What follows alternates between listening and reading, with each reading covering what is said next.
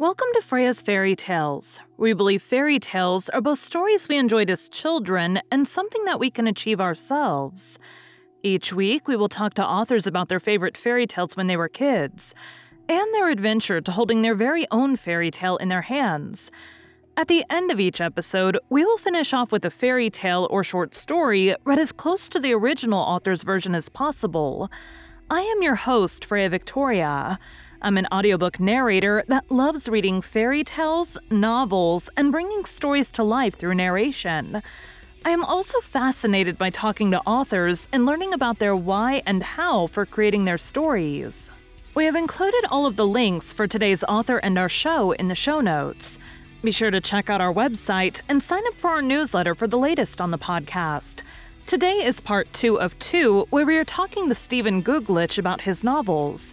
After today, you will have heard about writing in elementary school, going from remedial English classes to editor-in-chief of the school paper, starting with stories for Dungeons and Dragons, taking fifteen years to write your first book, adapting existing fairy tales for your own book, writing before the family wakes up, finding a narrator, scheduling a book tour, helping young authors, and starting your own publishing company. Piercing the Veil. Book one of the Veil Saga. They say that legends are born, not made. But for Jeremy Goodson and Masaru Hagen, that is far from the truth. Confronted by something that neither of them can explain, two complete strangers from opposite sides of the world embark on an unforgettable journey that will forge them into living legends. It's been almost four thousand years since magic disappeared from the earth. Hidden from humanity by the veil, those who possess magic live in ancient settlements across the globe. Over the centuries, these beings have pierced the veil, leaving behind glimpses and shadows of the fantastic and arcane. Fueled by distant memories and humanity's desire for wonder, familiar stories of myths and legends have been passed down for thousands of years in nearly every culture and nation. Jeremy Goodson, an average, overweight teacher in New York City, finds his entire world turned upside down when a stranger tempts him to leave everything behind and start a journey that will test Jeremy's mysterious gift and bring magic and hope back to humanity. Masaru Hagen, the adopted son of American tech entrepreneurs living in Tokyo, has been guided by an unseen voice all his life. On the eve of his twentieth birthday, the voice leads him across thousands of miles, on a mysterious and perilous mission he alone can undertake. But there are principalities of this world that will do whatever they can to stop Jeremy and Masaru and keep magic out of the hands of humanity forever.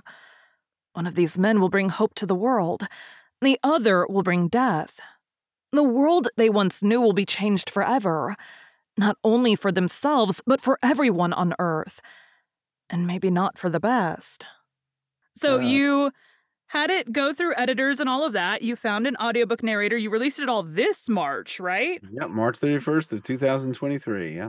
So you get it out live into the world, and then what do you do?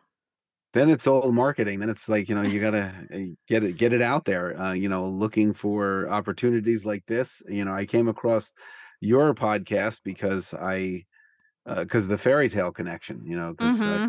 I, I thought it would be a great fit um uh for that, you know, and then just trying to get it out there, um do podcast, do do advertising, do promotions, all that stuff. So that's taken away from my writing time as well, because mm-hmm. you know, so, so many hours in the day. Thankfully, my wife has really been good at at at, at helping me with that. She's She's definitely um, looking out there for for promotional aspects. We have a book tour coming up in July, so we're excited about that. My wife has pretty much planned that. We're going to go across the uh, the North Midwest, then down the East Coast, and then th- through the Midwest and back up. You know, so we're kind of going to do a circle from North Dakota to New Jersey, then back to and then back to North Dakota, but in a in a in a circle, or I guess it's more of a square, but just going to all these independent bookstores, um, and, and, you know, doing book signings. So we're, lo- it's, we're looking forward to that. Okay, and so you are currently, because you said you're still writing, so you're working on the next yes. book, I imagine. Oh, for sure. Yep, yep. And book continuing is, is... the series. Yeah. You haven't, like, yeah, so the... veered off. No. Well, yes and no. No, no. I mean, I have ideas for some short stories that I want to do. Like the like, like I said, I, I released one of the short stories with the book, and then I have some other short stories that are that are probably come out with it.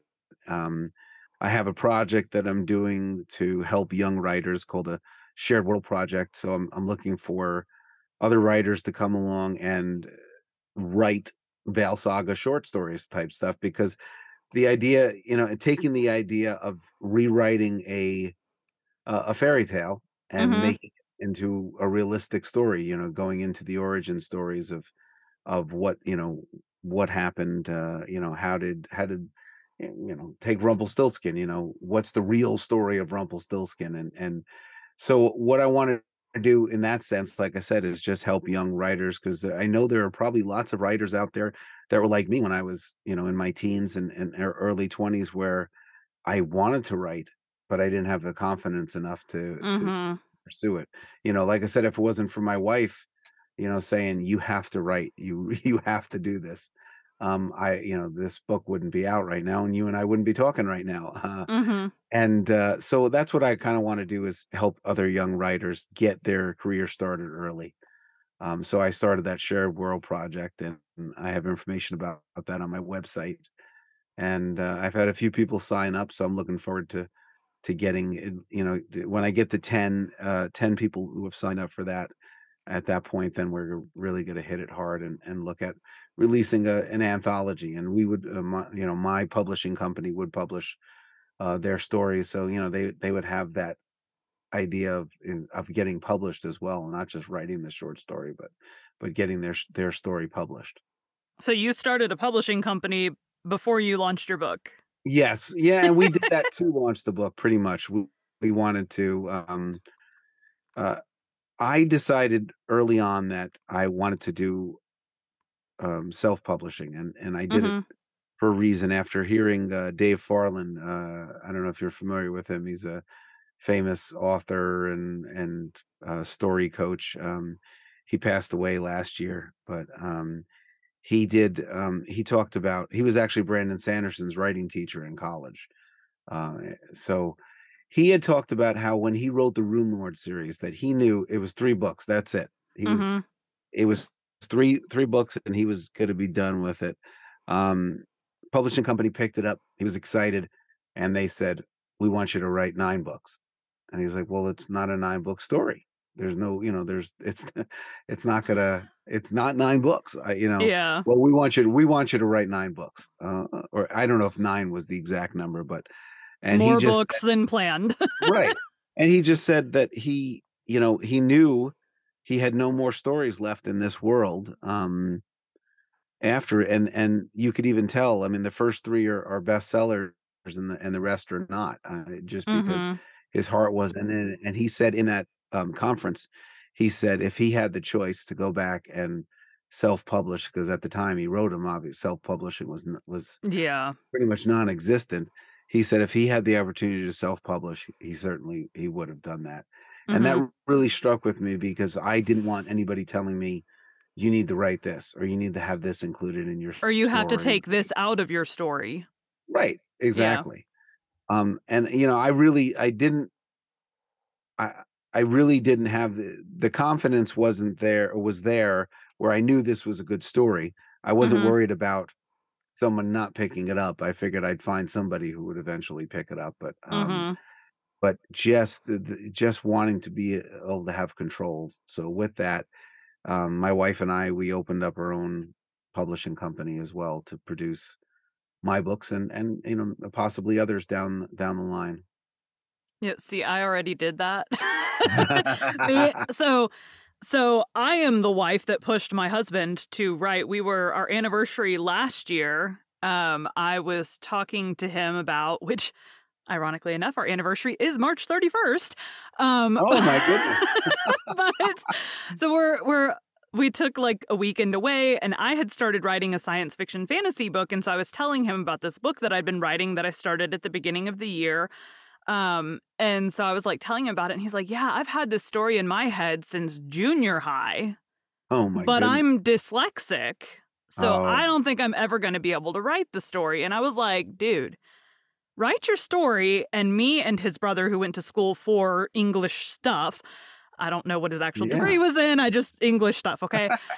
uh, I'm like, we will edit whatever you can't figure out. Like, you know, if you spell things the phonetic way, we can figure out what word that was supposed to be. Like, not the end of the world. Right. And so he is now writing his That's very, awesome. very massive book. He he tells me, originally I was like, how many words do you think this book's going to be? And he's like, I don't know, like one hundred fifty thousand. And now he's like, yeah, maybe like two hundred fifty thousand. I'm like, I'm like, maybe we may have to split that first book up a little bit. Yeah. But I mean, now, my book was over two hundred thousand, and my editor was able to actually get it down to one hundred seventy something thousand. So, well, I, we're I, both, I'm paused the science fiction fantasy. I'm now working on a fairy tale retelling. Oh, neat. Okay. But, um, it, both of us are very conscious of, like, if it doesn't help move the plot forward, it doesn't need to be there unless it's like right. there to build the character or something like that. So both of us are very conscious, and both of us are very much editing while we go, which I know is not recommended for some people, but both of us uh-huh. need that for our brains to be able to, like, yep. I already said my memory is garbage, so I had to go back to the beginning because I couldn't remember what I wrote. So. Right, but do you do it, and I find that that's a great uh, a great thing for me personally too, because I like being able to go back, and that's when I uh, like if I'm writing a story and I get stuck, I'll, that's what I'll do. I'll go back and edit, and then by the time I get to the point I get stuck in, it the, the juices are flowing again, and I'm mm-hmm. I'm good to go. Um, and I also find that that's when I start adding more and and stuff that really works for the story. Mm-hmm. Uh, it, when, when I do that self editing, so I, I'm I'm not one I'm one of those people who are weird. I actually like the editing po- process. I don't mind. Well, and I found so like for mine in particular, his I haven't read a ton of his because I'm always reading other stuff for other people that I'm like, when you finish, I'll read it, but I can't be constantly dipping in and out of this book. I don't have the time. um, but for mine, like I started the beginning very, very like there's a lot of inner dialogue and description and not necessarily world building because it starts off in our world. Um, mine's like dual realm kind of. Th- so the original Beauty and the Beast, right? She's in, oh. let's I don't know. She's in a world, right? And then at night in her dreams, she's with the beast in our world. And then at night in her dreams, she's with the human version of the prince. And so oh, very, very different from the Disney version, but it's yeah. I'm taking that same kind of concept and then twisting it up because why not? so cool. wow, uh, so like I'm having idea. to build like our world is our world. I don't have to do much building for that, but this other world I'm having to do more building. And so I started out very strong with the building and the our world description. And then I got into the fantasy part of it and was like, lost all description. So my editing right now is mostly just like fluffing it up with like, yeah. you have to have description or people are going to be so bored that they're not right. going to know what's they're going on. They're not going to know what's going on. Yeah. Yeah. So what cool. is, so you have book one now, you're working on book two. How long do you think book two is going to take? Well, now, you know, it, it certainly won't take fifteen years. So I'm hoping maybe within the next, I'm hoping maybe within the next two years. I mean, I got, a, I got about thirty percent of the of book one done right now. So I think, um, uh, book two, I'm sorry. I got about thirty percent of book two done right now. Uh, and I'm I'm hoping to get a chunk written this summer because I I I have month, the month of July off, even mm-hmm. though we're going on book tour. But I'll I'll have plenty of more time to write mm-hmm. uh, with with that. So I'm looking forward to that and just having those uh, to see where that goes this summer. So we'll see. I'll I'll probably know more by the end of the summer on how far I'm gonna, you know, a better a better idea of when book two will be out. So what is the best piece of advice you've gotten and the worst piece of advice you've gotten? Oh gosh. You know, the, the worst piece of advice is going to be hard because if, you know, if it, if it doesn't work for me, um, I just, it, it doesn't work. I, I, I mean, I guess outlining is probably the worst advice I got, because I cannot outline mm. uh, for for the life of me. You know, even my editor was trying to get me, you know, send me an outline. I'm like, I tried outlining. I just it just, just doesn't work, because what happens is I wind up just writing. You know, I'll come up with an idea, I'll write the outline, and then soon I don't have an outline. I have several paragraphs. So I'm like, what's the point? I'm uh, there's no there's mm-hmm. no point in, in outlining. So for me, I guess, you know, uh, it, it outlining didn't work. And I think every writer needs to figure that out for themselves. You know, there's lots of writing advice out there, uh, and you just got to do what works for you. Um, so the best advice that I've ever gotten was to just write. And that's what I want to uh, to do with the Shared World Project, is just like what you were saying with your husband. He had all these doubts in his head, and he had, you know, I can't do it because of this, I can't do it because of that. Just write your story. You got a mm-hmm. story that's on your heart. Just get it out. It doesn't matter what it looks like. That first draft is yours to get it out from your head and your heart onto paper or onto the screen. Um, and that, I think, is the best advice I've ever gotten. Um, to just do that, and because there's freedom with that. You're you're mm-hmm. not worried about the spelling, you're not worried about the grammar, you're not, because nobody else is going to be looking at it except for you. Mm-hmm. So you get it done, you get your first draft done, then you go through and you then that's when you work on the spelling and the grammar, and you touch it up, and then you you you start sharing it with critique partners. Um, and there's there's so much freedom in that, if if I can just instill that in in in, in other people. And again, that's where that's part of what the shared shared world project is. It's still that that idea that um, that they can just write and not have to worry about all that other stuff.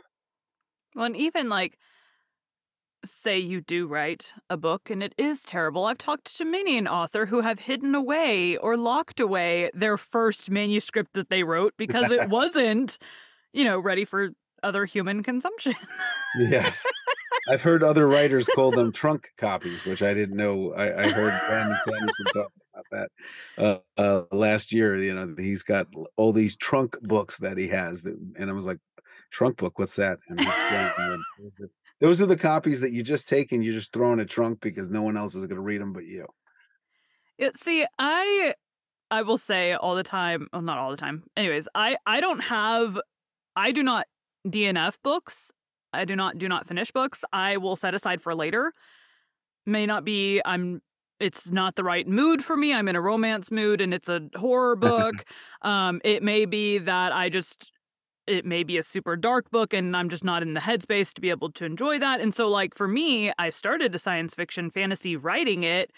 And I was like, I'm really not in a science fiction fantasy mood. I have thirty-one thousand words written in a science fiction fantasy book. I did an excellent job of world building, this really cool dystopian type but grown-up thing. I built a really cool world, and then my brain was like, we want to write a fairy tale retelling, and I could not get any more words. It was like pulling teeth to get words on the page on my computer for this science fiction fantasy because my brain was writing this fairy tale one, which I just... a couple of days ago crossed over the thirty-one thousand word count wow. that I had for this. So I finally, I hopscotched over the first draft of the first one. So wow.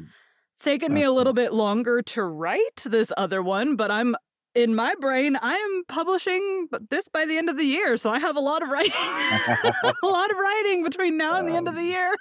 Oh my goodness.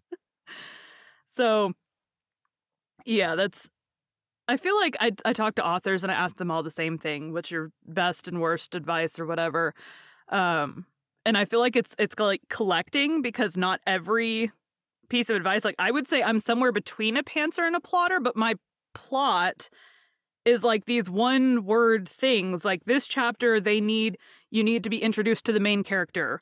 In this chapter, there's going to be a battle that happens. In this chapter, like that, that's my, that's my outline. Is he's like, that's right. Well, hey, that's more of an outline than I ever have. I have, I have an idea in my head, and that's it. I know how the, I know how the beginning begins, and I know how the end ends, and and then I pants my way, way through it. hey, that works too. Connect. That's how my husband yeah. started. He'd be like, I have this scene stuck in my head, but it's not until exactly. further in. So he would write chapter question mark, question mark. And then he would write that scene that was in his head. And now Excellent. he's, that's great. Now he's having to connect the dots. So. Well, that's great. That's good though. That works for him. He's got it. You know, there, uh, again, like I said, the worst advice I had is, is, doing what somebody else does. I mean, really, mm-hmm. you, you have to, as a writer, you have to do this. No, there's so many different ways. Everybody's going to be different. Everybody's going to have their own, own own way of doing things. Do what works for you, but be cognizant of, you know, are you wasting more time? You know, you, you mm-hmm. there's it's that double-edged sword. You know, maybe it works, but be open-minded enough to to to be able to explore other ways. You know. Well, and you can even say you're in, you know, Facebook groups or you're on TikTok in writers groups or whatever. There are so many authors giving so many different pieces of advice. If, like, I've had a couple things and I'm like, that might work for me. So I try it for a couple days and I see, does that work for me? I saw, for example, my most recent thing I have seen since I joined TikTok two years ago.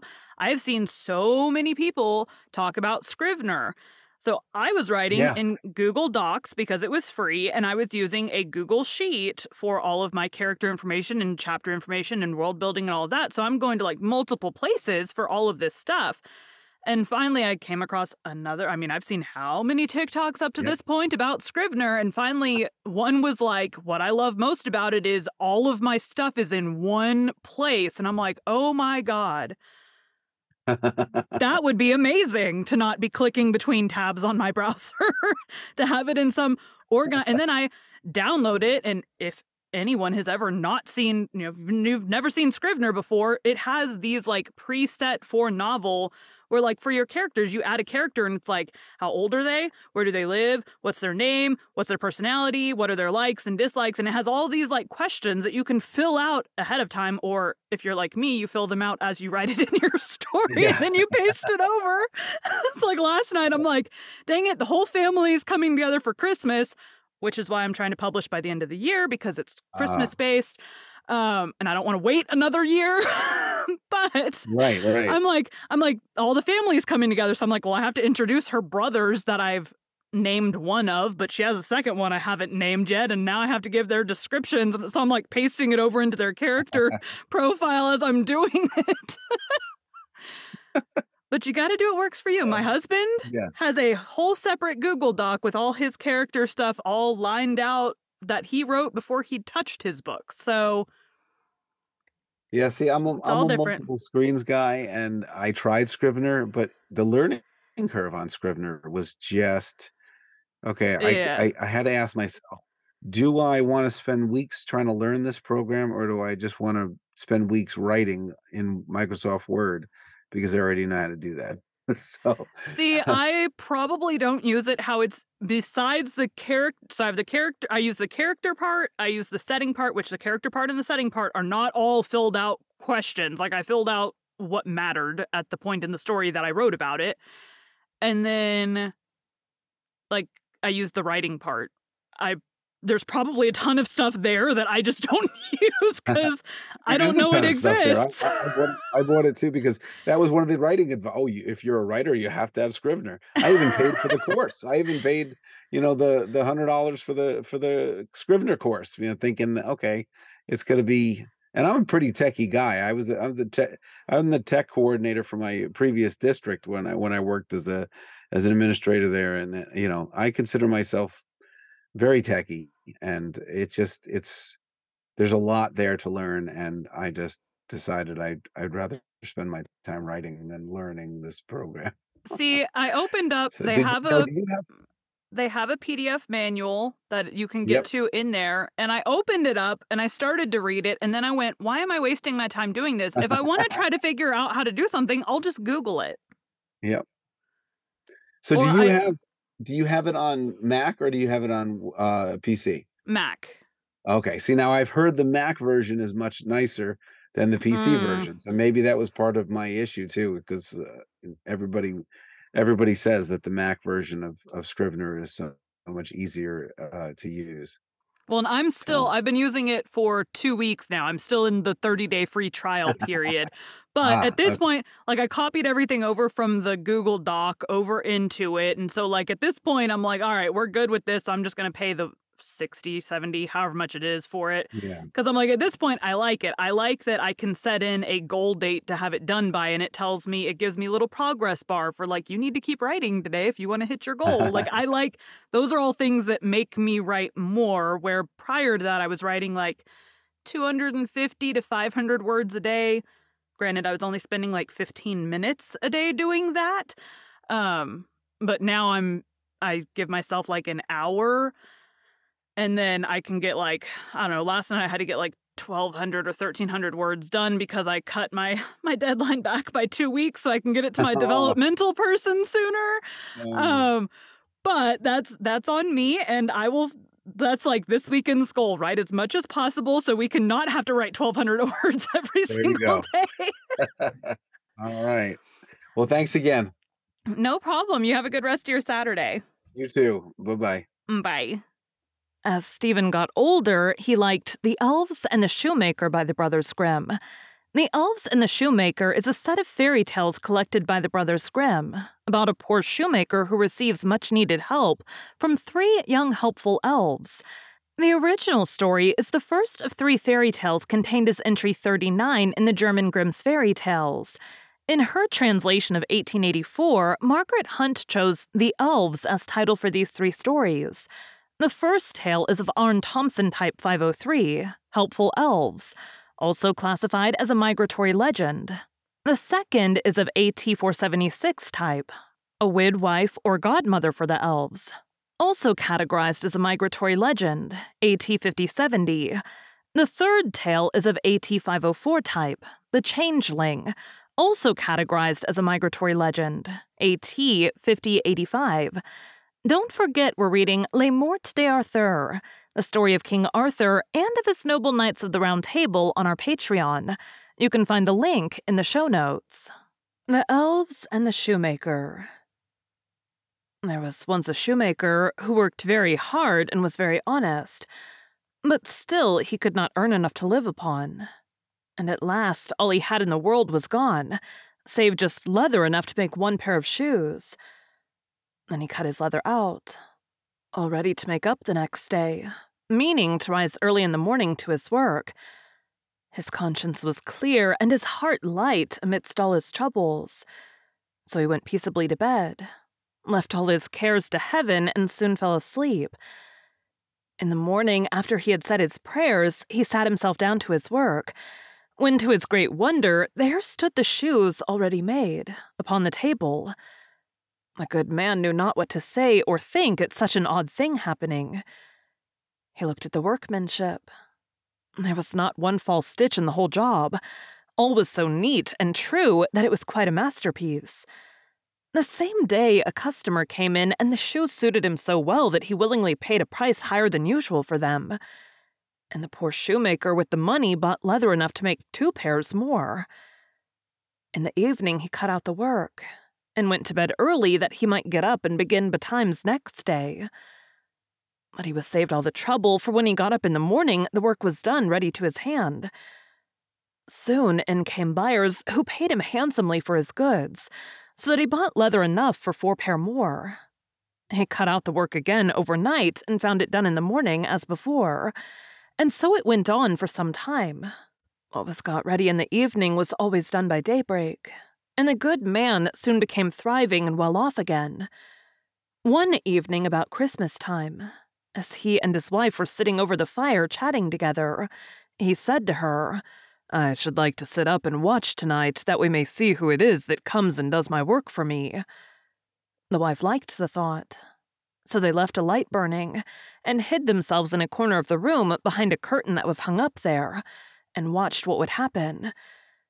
As soon as it was midnight, there came in two little naked dwarfs, and they sat themselves upon the shoemaker's bench, took up all the work that was cut out, and began to ply with their little fingers, stitching and rapping and tapping away at such a rate that the shoemaker was all wonder and could not take his eyes off them.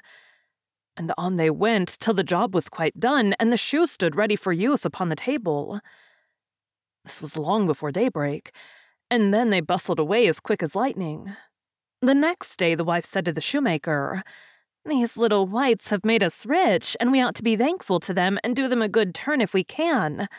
I'm quite sorry to see them run about as they do, and indeed it is not very decent, for they have nothing upon their backs to keep off the cold. I'll tell you what, I will make each of them a shirt and a coat and a waistcoat and a pair of pantaloons into the bargain, and do you make each of them a little pair of shoes." The thought pleased the good cobbler very much, and one evening, when all the things were ready, they laid them on the table, instead of the work that they used to cut out, and then went and hid themselves to watch what the little elves would do. About midnight in they came, dancing and skipping, hopped round the room, and then went to sit down to their work as usual. But when they saw the clothes lying for them, they laughed and chuckled and seemed mightily delighted. Then they dressed themselves in the twinkling of an eye, and danced and capered and sprang about as merry as could be, till at last they danced out at the door and away over the green. The good couple saw them no more, but everything went well with them from that time forward as long as they lived. Thank you for joining Freya's Fairy Tales. Be sure to come back next week for Will's journey to holding his own fairy tale in his hands, and to hear one of his favorite fairy tales.